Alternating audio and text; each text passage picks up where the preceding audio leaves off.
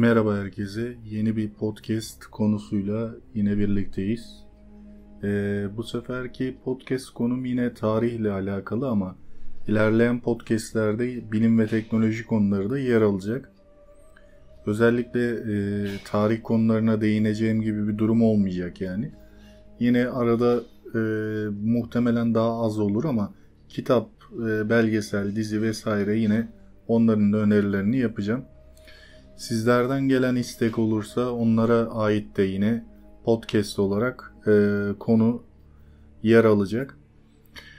Evet podcastimize başlayalım. E, konumuz Yeniçerilerin kuruluşu ve yıkılışı hakkında detaylı bilgi içeren bir podcast olacak. Başlayalım. Tartışmalı yükseliş, kıskanılacak zirve ve nihayet alçakça düşüş. Bu kısaca seçkin Yeniçerilerin tarihsel yelpazesini tanımlar. Bununla birlikte tartışmalı ve genellikle ön yargılı bakış açılarının ötesinde Osmanlı İmparatorluğu'nun ünlü Yeniçeri birliklerinin benzersiz eğitimleriyle Avrupa'dan Asya'ya yaklaşık 15. yüzyıldan 17. yüzyıla kadar birçok savaş alanında çok önemli bir rol oynadığına şüphe yoktur. Hızlı ve etkili saldırı birlikleri arasındaki farkları taktik boşluğu dolduran disipline sahiptiler. Öyleyse daha fazla uzatmadan Avrasya'nın ilk modern sürekli ordusunun öncüsü olarak kabul edilen Osmanlı Yeniçerilerinin kökenlerine, ordusuna ve kültürüne bir göz atalım. Kökenler Osmanlı İmparatorluğu 1299 yılında kuruldu ve Anadolu'daki Selçuklu Türklerinin düşüşünden sonra iktidara gelen birçok Türk devletinden biri olarak kökeninden hızlıca yayıldı. Ancak özellikle Konstantinopolis'in fethinden sonra 15. yüzyılda gücünü gerçekten genişlemeye ve sağlamlaştırmaya başladı. Bu başarının çoğu Osmanlı ordusunun ve Yeniçeriler adlı seçkin bir savaş gücünün sonucuydu. Yeniçeriler Balkanlardaki savaşlardan günümüz Arnavutluk, Makedonya, Sırbistan ve Slovenya tarafı alınan genç erkek Hristiyan kölelerden oluşuyordu. İslam inancına göre yetiştirildiler, padişahın yöneticisi ya da padişahın kişisel koruması ve ordunun üyeleri oldular. Arkebus adı verilen yeni silahları kullanan bu Yeniçerilerdi. Osmanlı İmparatorluğu en büyük topraklarına 17. yüzyılın sonlarında ulaştı. Ancak 1922'ye kadar sürebildi dünya tarihinin en büyük ve en uzun ömürlüklü imparatorluklarından biriydi. İmparatorluk büyük ölçüde Osmanlı ordusu ve barut kullanımı sayesinde Güneydoğu Avrupa'daki Balkanlardan Anadolu, Orta Asya, Arabistan ve Kuzey Afrika'ya kadar uzanan üç kıtaya yayıldı. Daimi Osmanlı Türk ordusu olan Yeniçeriler, buradaki çeri asker anlamına gelir ya Padişah Orhan Gazi ya da 1. Murat tarafından organize edilip kurulmuştur. Osmanlı orduları daha önceleri aşiret liderlerine sa- sadık Türkmen aşiretlerinden oluşuyordu. Ancak Osmanlı Devleti bir devlet niteliği kazandıkça yalnızca padişaha sadık askerlere ödeme yapılması gerekli hale geldi.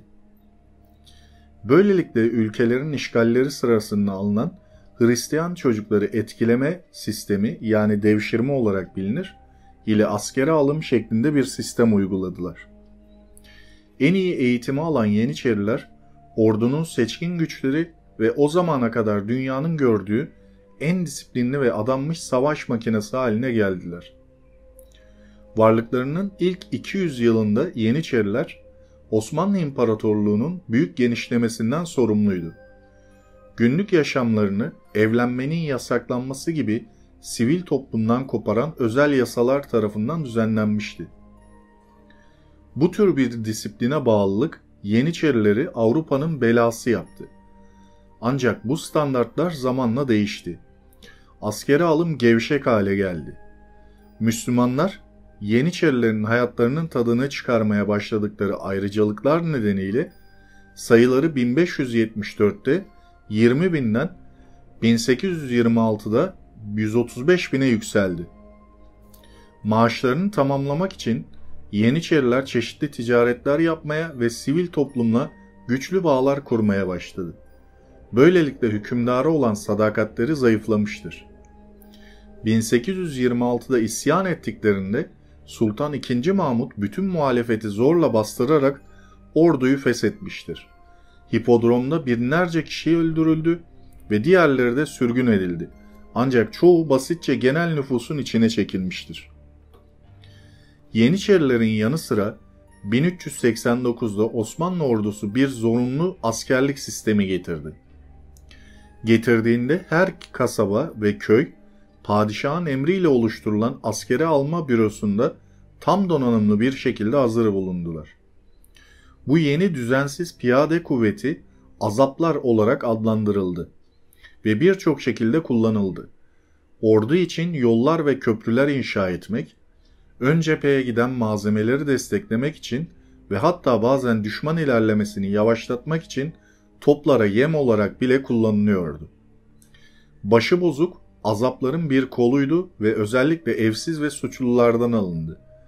Sert ve disiplinsizdiler. Yakın dövüşte uzmanlaşmışlardı. Yeniçerilerin kökenleri Doğu Roma Krallığı'nın geleneksel olarak tarihsel muamelesi gibi Osmanlı Türklerinin imparatorluğu da özellikle ünlü Yeniçeriler tartışması konusunda tarihsel çevrelerde ön yargı payını hak ediyor. Örneğin ilk Yeniçeri topluluğunun Hristiyan savaş esirlerinden alınmış olması kuvvetle muhtemeldir. Tarihçi Dr. David Nicol'ün de belirttiği gibi Ortaçağ İslam toplumunda kölenin sınıflandırılması bizim modern duyarlılığımıza bırakılmıştır. Bu bağlamda Osmanlı düzeninde bir köle veya kul en azından 17. yüzyıla kadar sıradan bir köleden ziyade toplumda iyi bir statüye sahipti. Yeniçerilerin kökenleri daha ziyade Moğol istilasından gelen mülteciler tarafından kurulan bir imparatorluk olan Osmanlı Devleti'nin dinamik doğasını yansıtıyordu. On yıllar içinde geleneksel İslam'ın bazı unsurlarının hem pagan hem de Türk şamanizmi hem de Hristiyanlıkla ve ardından birçok köylü tarafından karıştırıldığı benzersiz bir senkretizm biçimini benimsemeye başlamıştır. Zamanla bir prensliğe yani beyliğe dönüşmüştür. Diğer İslami alanlarda sık sık sapkın olarak kabul edilen dervişler, Müslüman zahitler, farklı takipçileri ve Bizans İmparatorluğu'na komşu kırsal bölgeleri dolduran kardeşlikleriyle Osmanlı askeri işlerinde merkez sahneye çıkmışlardır. Bu dervişler ise muhtemelen ilk Yeniçerilerin oluşumunda etkili bir rol oynayan Bektaşi mezhebiydi. Geleneksel bir rivayete göre Osmanlı Sultanlığı 2. Sultanı Orhan Bey Yeniçeri'yi oluşturmaya ikna eden Ali Paşa'ydı. Kendisi de bir Bektaşi olabilirdi. Bu adamlar kendilerini ordunun geri kalanından ayırmak için beyaz şapka giymişlerdi. Daha önce de bahsettiğimiz gibi askere alınmalarına gelince ilk Yeniçeri birliklerinin çoğu İslam'a geçme ve Osmanlı Devleti'ne hizmet etme seçeneği verilen Hristiyan askerlerden oluşmaktadır. Bu nispeten açık fikirli Bektaşi dervişlerinin Yeniçeri kışlasında adanmış kişiler olarak hizmet etmesine izin verildi. Aslında Hacı Bektaşi Veli'nin Bektaşi Derviş tarikatının kurucusu, öğretileri bazen Ortodoks Hristiyan azizlerinin öğretileriyle özdeşleştirildi. Böylesi sinerjik dini imalar pek çok Yeniçeri Birliği'nin birlik içinde olmasına önce olmuştur. Yani burada şunu düşünebilirsiniz. Bektaşi dervişlerinin e, Yeniçerilerin e, eğitilmesinde ve dini olarak yetiştirilmesinde önemli bir katkısı olmuş. Ve burada Yeniçeriler e, Hristiyanların Ortodokslarına benze benze yani Ortodoksların inancına benzeyen Bektaşi dervişlerinin öğrettiği dini öğretilere göre de bir birlik sağlamışlar ve çabuk adapte olmuşlar dine. O yönden de etkili oldukları söyleniyor. Ancak lojistik açıdan savaş esirlerinin sayısı Osmanlı Yeniçeri saflarını doldurmaya yetmedi.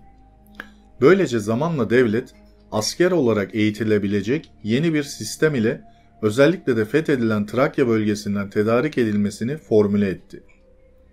Esasen bu yeni askerler etkili Doğa, Doğu Romalı ve Sırp piyade okçularının tarzını taklit etmekteydi.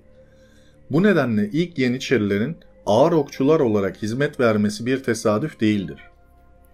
Pratik düzeyde bu profesyonel Yeniçeriler Osmanlı ordusunun kuşatma senaryoları için kullanılan düzensiz yaya piyadelerinin yerini aldı.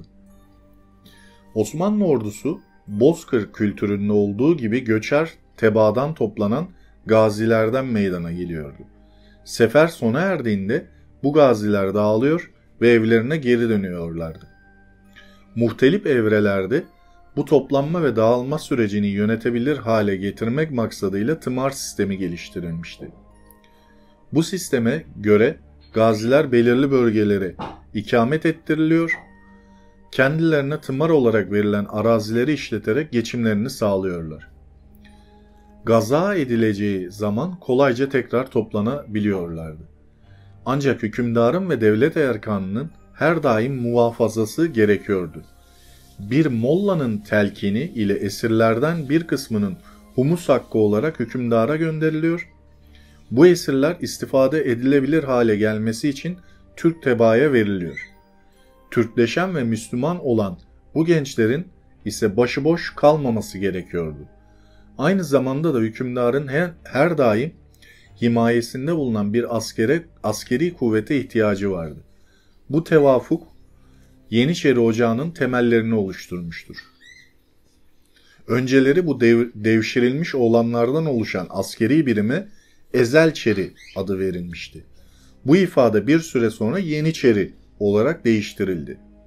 Sayılarının giderek artması zaman içerisinde Osmanlı Devleti'nin en kadim güç unsuru haline gelmelerine yol açtı.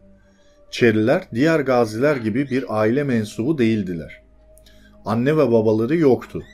Bu da onları hayatlarını gaza yoluna yani savaş yoluna adayan birer asker yapmıştı. Yeniçeriler bulundukları çağın özel kuvvetler birimiydi.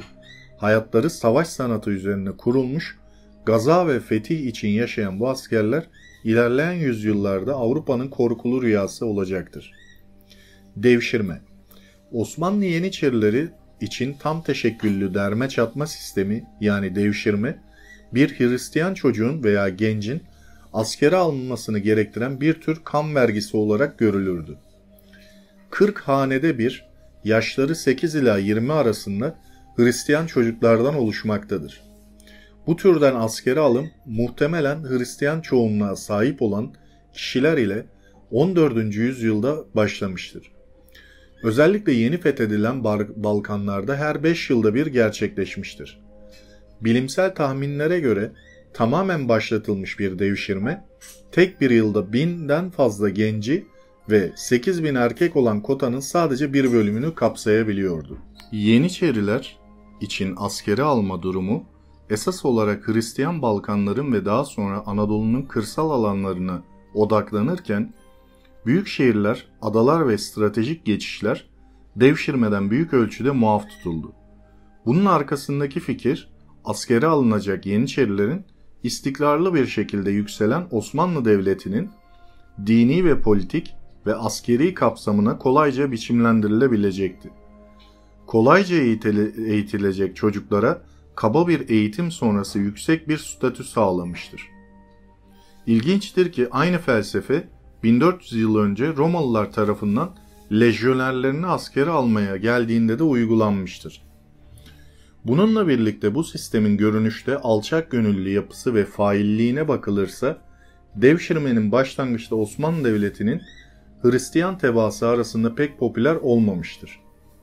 Politikaya karşı çeşitli yerel direniş örneklerine sahne olmuştur.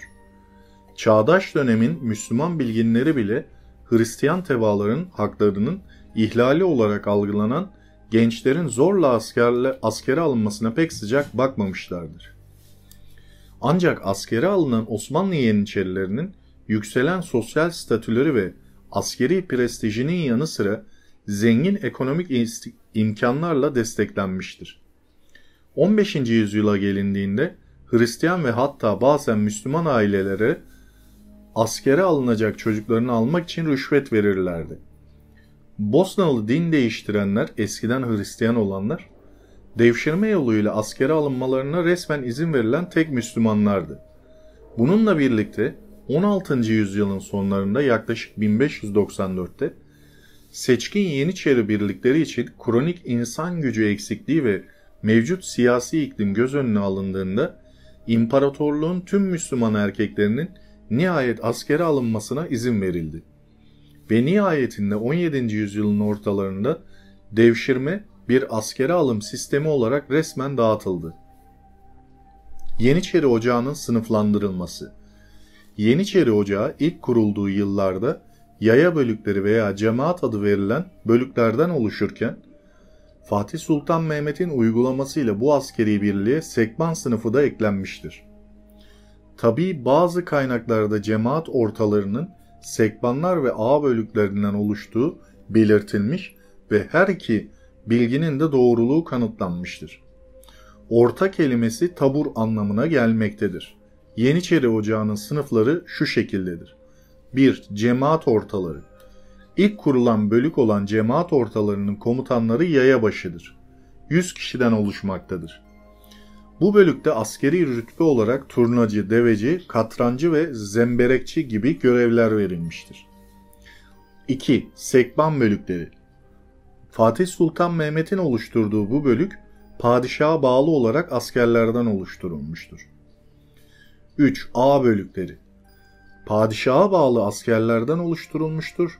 İkinci Beyazıt'ın tahta çıkacağı zaman sekbanların ayaklanması ile yeni bir bölük olan A bölükleri oluşturulmuştur. A bölüğü en yetkili kişilerden oluşturulmuş ve padişahlar da birinci, birinci bölük ağlarından sayılmışlardır. Yeniçerilerin kumandanı olan Yeniçeri ağaları en güvenilir kişiler arasından seçilmişlerdir. Bu durumun sebebi ise padişahların tahta çıkmasında ve devamındaki olaylarda Yeniçeri ağasının yönetimde söz sahibi olmasıdır. Padişahla beraber seferlere çıkan Yeniçeriler, padişahın bulunduğu Otağı Hümayun'u korumakla görevlendirilmişlerdir. Yeniçeri ağası Türkçe sözlükte bakan anlamına gelmektedir. 4. Kara kullukçu Bu birlik rütbesiz askerlerden oluşturulmuştur. 5. Usta Alt rütbeli Yeniçeri subayıdır. 6. Başçavuş Askeri birlikteki 3. amirdir. 7. Kapıbaşı Kapıcıbaşı Sarayların kapılarını koruyan askerlerin subayıdır.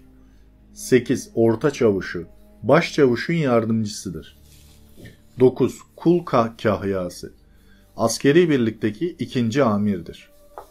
Zırh ve silahlar 14. yüzyılın erken dönem Osmanlı Yeniçerileri tarafından benimsenen zırh hakkında pek fazla bir şey bilinmemekle birlikte ağır pi piyade okçuları olarak birinci rolleri göz önüne alındığında birçoğunun renkli dolama paltolarının altına posta zırhları giymektedirler.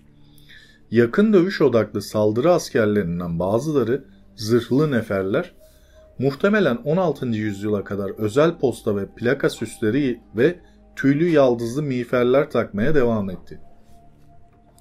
16. yüzyılın sonlarına gelindiğinde birçok çağdaş İslam aleminde olduğu gibi Osmanlı Yeniçerilerinin çeşitli kıyafetleri İran modasından esinlenmişti. Genel üniformalara gelince bunlar yünden yapılmıştır ve çoğunlukla Selanik atölyelerinde ve çevresinde üretilmiştir. Kumaş genellikle kapinat veya kapinice adı verilen hafif ve muhtemelen su geçirmez bir keçe bornoz veya ceket ve diz boyu çizmelerle kaplıdır. Ancak Yeniçeri üniformasının en ayırt edici özelliği tartışmasız başlıklar ve şapkalarla ilgilidir. Daha çok Yeniçeri rütbesini ifade etmektedir. Daha yüksek rütbeli subaylar ayrıca kürklerini tilkilerden vaşaklara ve sincaplara kadar değişen bir sürü yaratıktan elde edilen kürkle kaplama eğilimindeydiler. Osmanlı Yeniçerilerinden ilki muhtemelen ağır piyade okçuları olarak görev yapıyordu. Genellikle nefer Yeniçeri olarak adlandırılıyorlardı. Bu amaçla Doktor Nikol'e göre Oldukça ilgi çekici bir şekilde bu uzman yaylı silahlı birliklerin bazıları ölümcül okların ve mermilerin hassas şekilde hedeflenmesi için siper olarak bilinen bir tür ok kılavuzu kullandılar. Yeniçerilere kısa mızraklar ve kılıçlar gibi silahlar da eşlik ediyordu. Çoğunlukla 16. yüzyılda kabul edilen ünlü Türk kılıçlarının birçoğu çift kavisli, yatağan ve geniştir. İlginçtir ki sadece okçuluk bölümlerinin ötesinde 14. ve 16. yüzyıl Yeniçerilerinin bazıları da ağır saldırı bildirikleri olarak rollerini yerine getirdiler. Bu zırhlı nefer, zırhlı askerler diye geçmektedir. Muhtemelen Serden Geçti'nin yani baş riske atılanlar olarak geçiyor. Seçkin alaylarının bir parçasıydı ve bu nedenle düşman savunmasını kırmada ve yakın muharebelerde başrolü üstlendiler. Ağır zırhlarını posta ve tabak zırhları şeklinde bunlar ve yaldızlı miğferlerini tamamlayan bu askerler topuzlardan teber baltalarına tırpan ve harba gibi sırıklara kadar bir dizi ölümcül silahlarla donatılmıştır. 15. yüzyılın ortalarında yay ve ateşli silahlar için 14. yüzyılın sonlarında kullanım başlamıştır. Böylece askeri zirvede Osmanlı Yeniçerileriyle ilişkilendirilen ticari marka silah, arkebustan uzun çifteli ve daha büyük delikli Avrupa ateşli silahlarıyla karşılaştırıldığında daha ağır versiyonuna aitti. Bu yıkıcı tüfek tabancalarının en büyüğü 80 gram ağırlığındaki mermileri ateşleyebiliyordu. Bununla birlikte 17. yüzyılda Yeniçeri birliklerinin çoğu Avrupa ordularında zaten oldukça yaygın olan çakmaklı çeşitleri benimsedi. Mikuelet olarak bilinen bu silahların temizlenmesi daha kolaydı. Ancak Orta Doğu'daki daha sıcak savaş ortamında bazen güvenilmez oluyorlardı. 17. yüzyılın ikinci yarısında bazı Osmanlı Yeniçerileri de muhtemelen Venedikli düşmanlarından esinlenerek tabanca kullanmaya başladılar. Ancak garip bir şekilde normal Yeniçeri 18. yüzyıla kadar silahlarla ilişkili tipik yapı yakın dövüş silahı olan süngüyü kullanmaya devam etti. Sebep muhtemelen onların düşman atlarına hücum etmenin sürü zihniyeti taktiği olarak algılandıkları şeyle ilgiliydi. Aksine Yeniçeri kendi bireysel savaşçı ruhuna değer verme eğilimindeydi. Yeniçeri disiplininde saldırı ve taktik 16. yüzyıl süvari, piyade ve topçuların taktiksel kullanımı sağlayan silahların birleşmesiyle Osmanlı İmparatorluğu'nun askeri egemenliğinin zirvesini tartışmalı bir şekilde gösterdi. Osmanlı Türklerinin ordularında David Nicol tarafından uygun bir şekilde açıklandığı gibi Birleşik Silahlar ana ordu biriminin kendilerini saha tahkimatlarına, taburlar ve insan yapımı endeklere yerleştirdiği organize, klasik bir savaş alanı taktiği yansıtıyordu. Bu devasa gövdenin merkezinde padişah, muhafızları ve arkebuslarla donanmış seçkin Yeniçeri güçleriyle birlikte duruyordu. Bu seçilen kuvvet her iki tarafta da ağır zırhlı atlıları, Kapıkulu hane halkı kuvvetlerinden toplananlardır bunlar, tarafından kuşatı, kuşatılırdı. Sıralı topçuların önünde ve arkasında azaplar, yaylar, baltalar ve kılıçlarla donanmış hafif piyadeler vardı. Diğer kanatlarda kitlesel kuşatma manevralarına hazır olan sipahi süvarileri duruyordu. Ve son olarak Osmanlılar bu siperlerinin önünde düşmanı oklar ve ciritlerle taciz eden hafif düzensiz süvari güçlerini kullanırlardı. Böylece akıncı güçler düşmanı ağırlaştırmada başarılı olduktan sonra Yeniçeriler rakibin hücumunu ezmeye hazır oldulardı. Bu noktada Osmanlı saflarının derinliklerinde bulunan düşman kuvvetlerine ateş eden arkebusların yıkıcı etkisi ancak hayal edilebilirdi.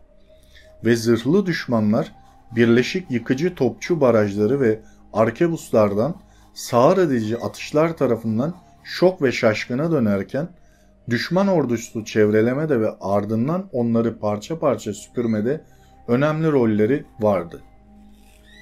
Yeniçerilerin zaman zaman düşman atlarına hücum etme görevini birlik içinde olmasa da taktik gruplarda kamu oluşumlarıyla serden geçliğinin üstlenirken mehter bandoları tarafından cesaretlendirilirdi.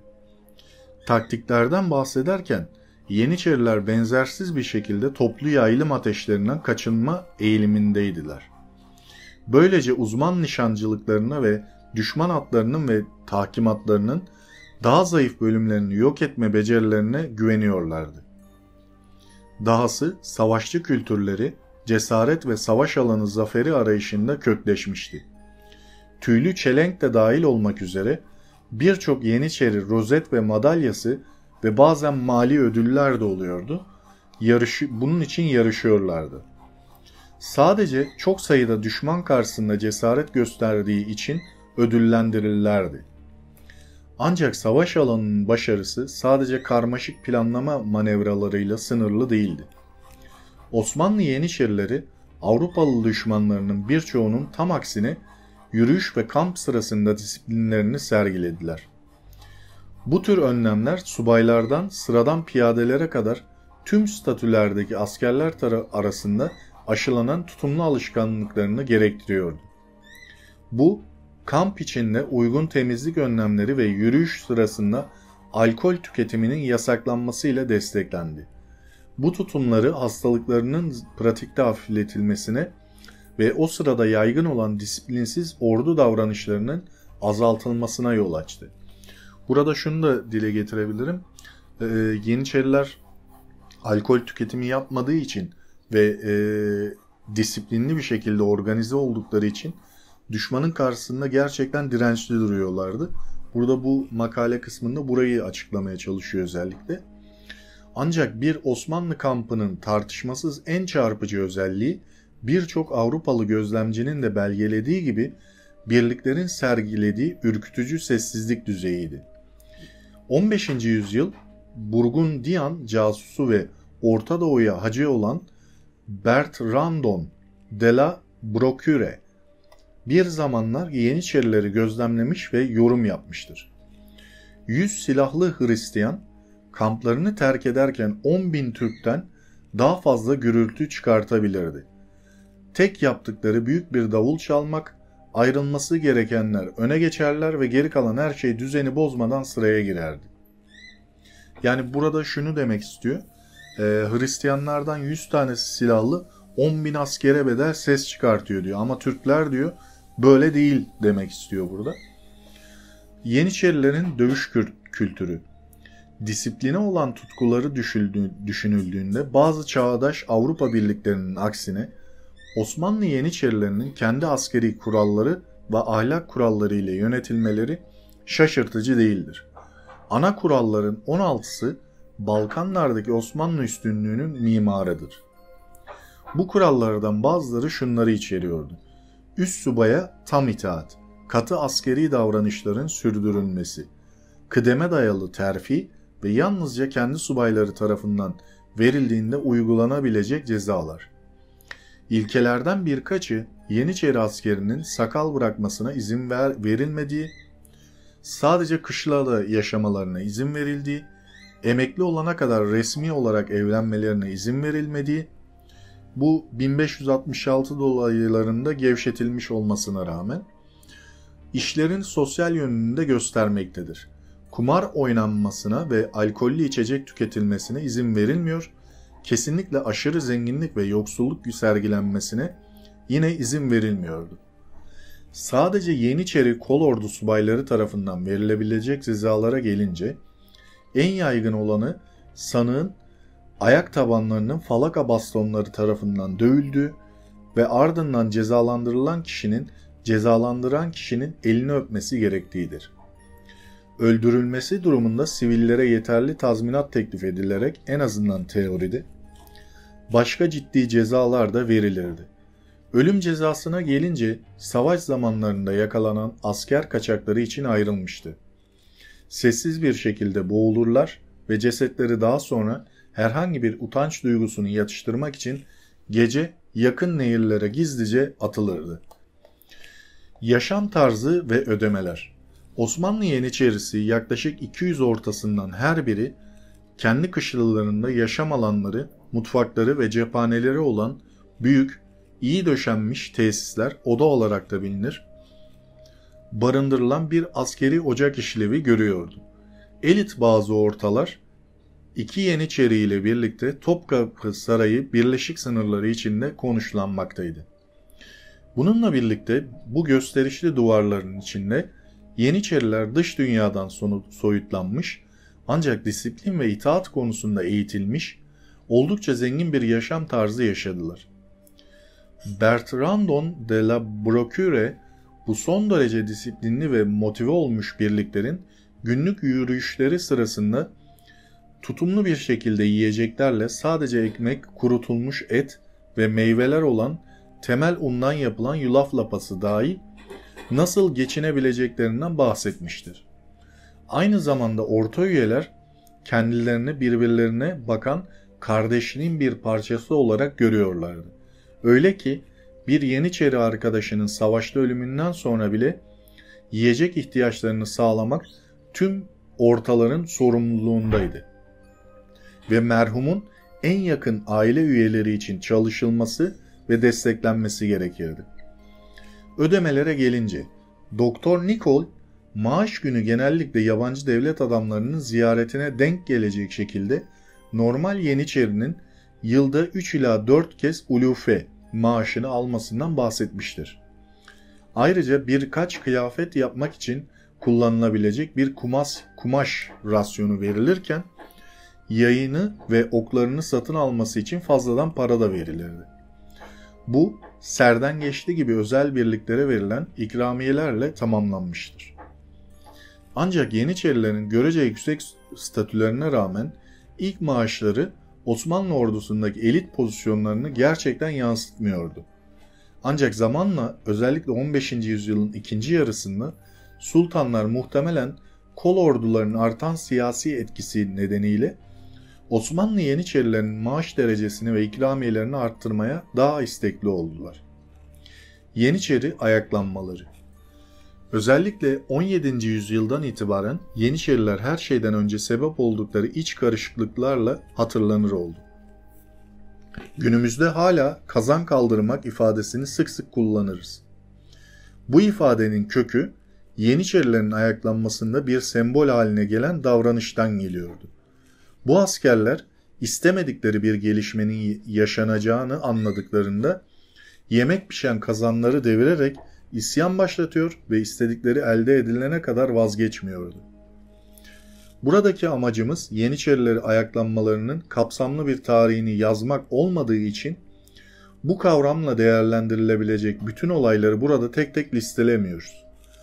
Ancak Yeniçeri ayaklanmalarının yalnızca 17. yüzyıldan itibaren yaşanmadığını, Fatih Sultan Mehmet ve Kanuni Sultan Süleyman gibi padişahların saltanatları sırasında da yaşandığını belirtmek faydalı olabilir. Bununla birlikte 15. ve 16. yüzyıldaki ayaklanmaların boyutu ve kapsamı daha sonra yaşanacaklara göre daha sınırlıydı. 1622 yılında çok erken yaşta tahta çıkan 2. Osman bunun en ciddi örneklerinden bir tanesiyle karşı karşıya kaldı. Çıktığı Lehistan seferinin başarısızlıkla sonuçlanması nedeniyle Yeniçerileri suçlayan 2. Osman orduyu yenilemek belki de yeni bir ordu kurarak Yeniçerilerin etkisini azaltmak için çalışmalara başladı.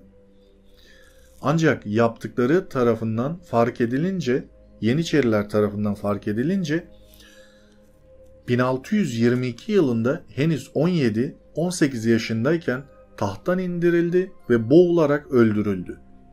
Yeniçeriler ilerleyen yıllarda da benzer şekilde ayaklanmaya 1703 yılındaki Edirne vakasının ardından 2. Mustafa'nın tahttan indirilmesinde olduğu gibi devletin yönetimine doğrudan müdahale etmeye devam ettiler. 1700'lü yılların sonlarına gelindiğinde Avrupa'nın askeri anlamdaki üstünlüğü ve Yeniçerilerin yarattığı sorunlar artık önemli bir mesele haline gelmişti. 3. Selim ve Nizami Cedid ordusu. Bu meseleyle ilgili ilk ciddi girişim Batılılaşma tarihinde de önemli bir yeri olan 3. Selim zamanında 1789 ve 1807'de yaşandı. 3. Selim Avrupa ordularını örnek alan yeni bir ordu yaratmaya ve Yeniçerilerin etkisini sınırlamaya çalıştı. Ancak bunun için kurulan Nizami Cedid ordusu yine Yeniçerilerin ayaklanmaları nedeniyle kısa bir süre sonra ortadan kaldırıldı ve bir başka padişah da Yeniçeriler nedeniyle tahtını kaybetmiş oldu. Yeniçerilerin düşüşü ve dağıtılması Yeniçeriler asker olarak Osmanlı İmparatorluğu'nda vazife yapmışlar. Güçlerini muhafaza edebilmişlerdir. Tımarlı sipahilerin tarih sahnesinden çekilmelerinden sonradır ki Yeniçerilerin sayılarının arttırılması ve başka sebepler yüzünden bu asker sınıfı hızla bozulmaya uğramıştır. Yeniçeriler çok ağır disiplin altında askerliklerini sürdürmekteydi. Bu asker sınıfı tamamen devşirmelerden meydana gelmiş fakat büyük e, subayları ise umumiyetle Türklerden seçilmiş bir ocaktı. Güç ve etkilerinin zamanla nasıl ayaklanma ve yozlaşmalarına sebep olup düşman olduklarına geldiğimizde Yeniçerilerin düşüşü kendi aşırılıkları tarafından kaynaklanmıştır. Antik Roma, Praetorian muhafızlarının siyasi motivasyonlu tavrını yansıtan Osmanlı Yeniçerileri, diyar içinde giderek artan özerk statüleri nedeniyle 17. ve 18. yüzyılların çeşitli saray darbelerinde öncü bir rol oynamışlardır. Aslında Türk İmparatorluğu'nun karşı karşıya olduğu bu dizginsiz senaryo eski Roma seleflerine kıyasla çok daha karmaşıktı. Çünkü Yeniçerilerin geniş Osmanlı topraklarındaki güçlü güçlerle daha fazla sayıda ve daha derin ittifakları vardı. İmparatorluğun etkisi ve entrikalarının aksine Praetorian muhafızları Roma'nın kendisine odaklanmıştı. 18. yüzyılın ortalarına gelindiğinde bir zamanlar büyük olan Osmanlı İmparatorluğu gerileme yaşamaktaydı. Bir zamanlar büyük Yeniçeri birlikleri disiplinli bir askeri kurumdan ziyade yetkili bir maaşlı erkekler sınıfından oluşan bir siyasi gücü andırıyordu. İkincisi, geçmişteki zaferlerine tutunurken çoğunlukla bütünleşik savaşçı ruhlarından vazgeçmişlerdi ve bu nedenle eğitimleri, teçhizatları ve taktikleriyle ilgili olarak önceden belirlenmiş değişikliklere karşı çıktılar. Kaotik durum, sayısız isyan, ayaklanma ve isyanla daha da kötüleşti. Bazen imparatorluğun etrafında konuşlanmış çeşitli Yeniçeri ocakları tarafından da kışkırtıldı. Osmanlı İmparatorluğu'nun 30. Sultanı 2. Mahmud'un muhafazakar Yeniçeri ordusunun tamamen ortadan kaldırılmasını planlamasıyla bir hasırdan fazla süren bu, bu tür entrikalar 19. yüzyılda nihayet etkisini gösterdi. Geniş kapsamlı ve idari ekonomik reformları ile tanınan sultan 1826'da Yeniçerileri resmen dağıtmaya karar verdi. Beklenen durum olup Yeniçeri isyanı baş vermişti. Bu isyan ve dağıtılma sürecinde 4000'den fazla zayiat verilmiştir.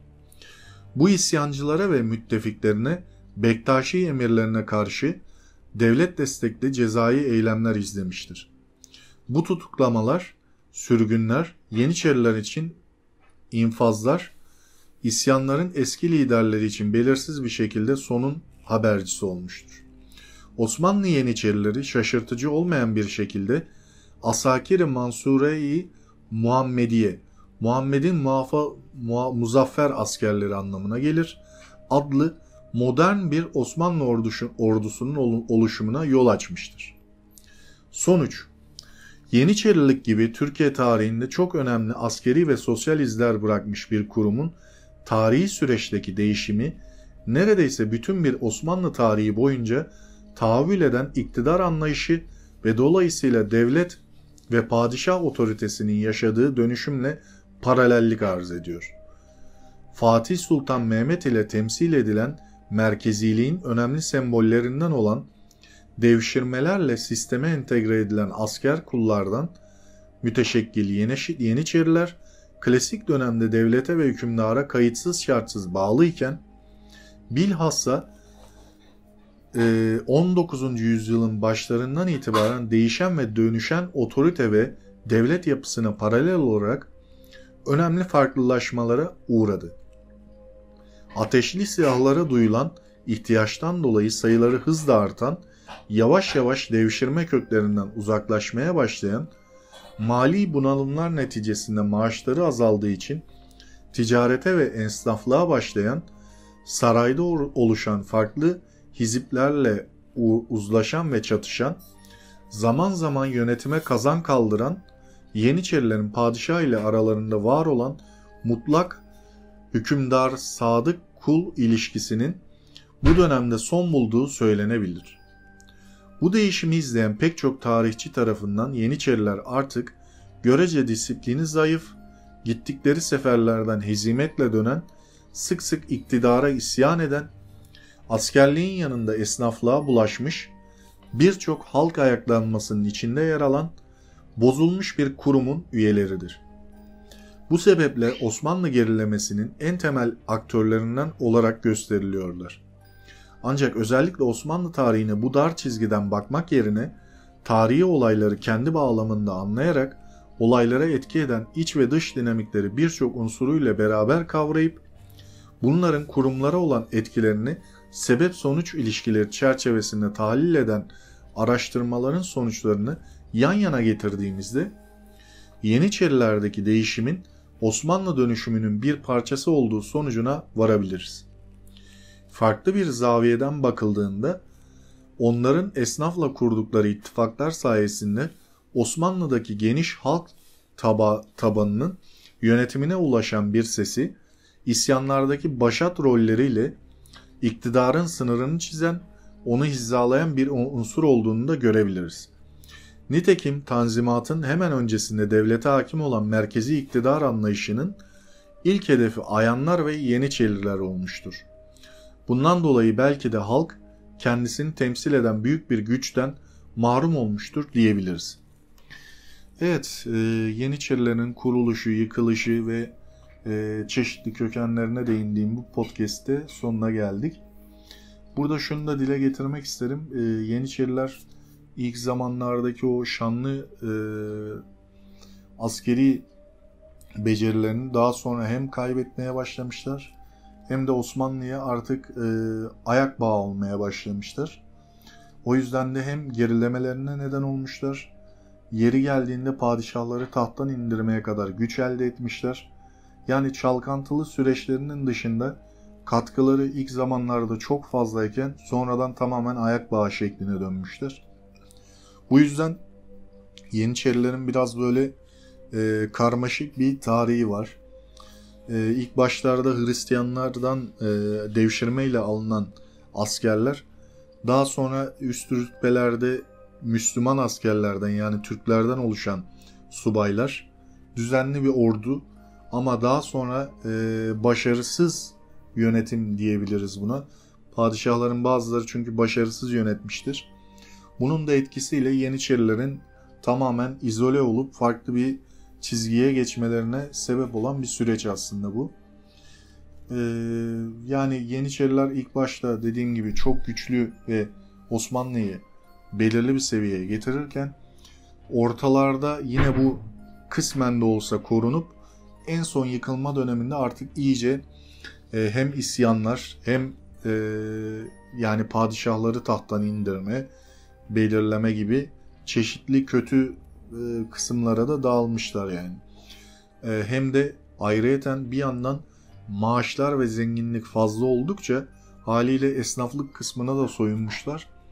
Ve e, bu da padişaha olan tabii ki sadakati düşürmüş ve e, sonlarını bu şekilde getirmeye başlamış.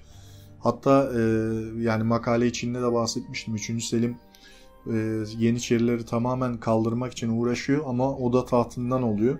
Bu görevi en iyi başaran padişah da 2. Mahmut oluyor. Akabinde o da yeni bir ordu oluşturmaya başlıyor. Ee, Yeniçeriler evet çalkantılı bir süreç yaşadı ama Osmanlı Devleti'nin en önemli unsurlarından biriydi. Ee, bu şekilde kapsamlı olarak ele almaya çalıştım. Bir sonraki podcast'te görüşmek üzere, hoşçakalın.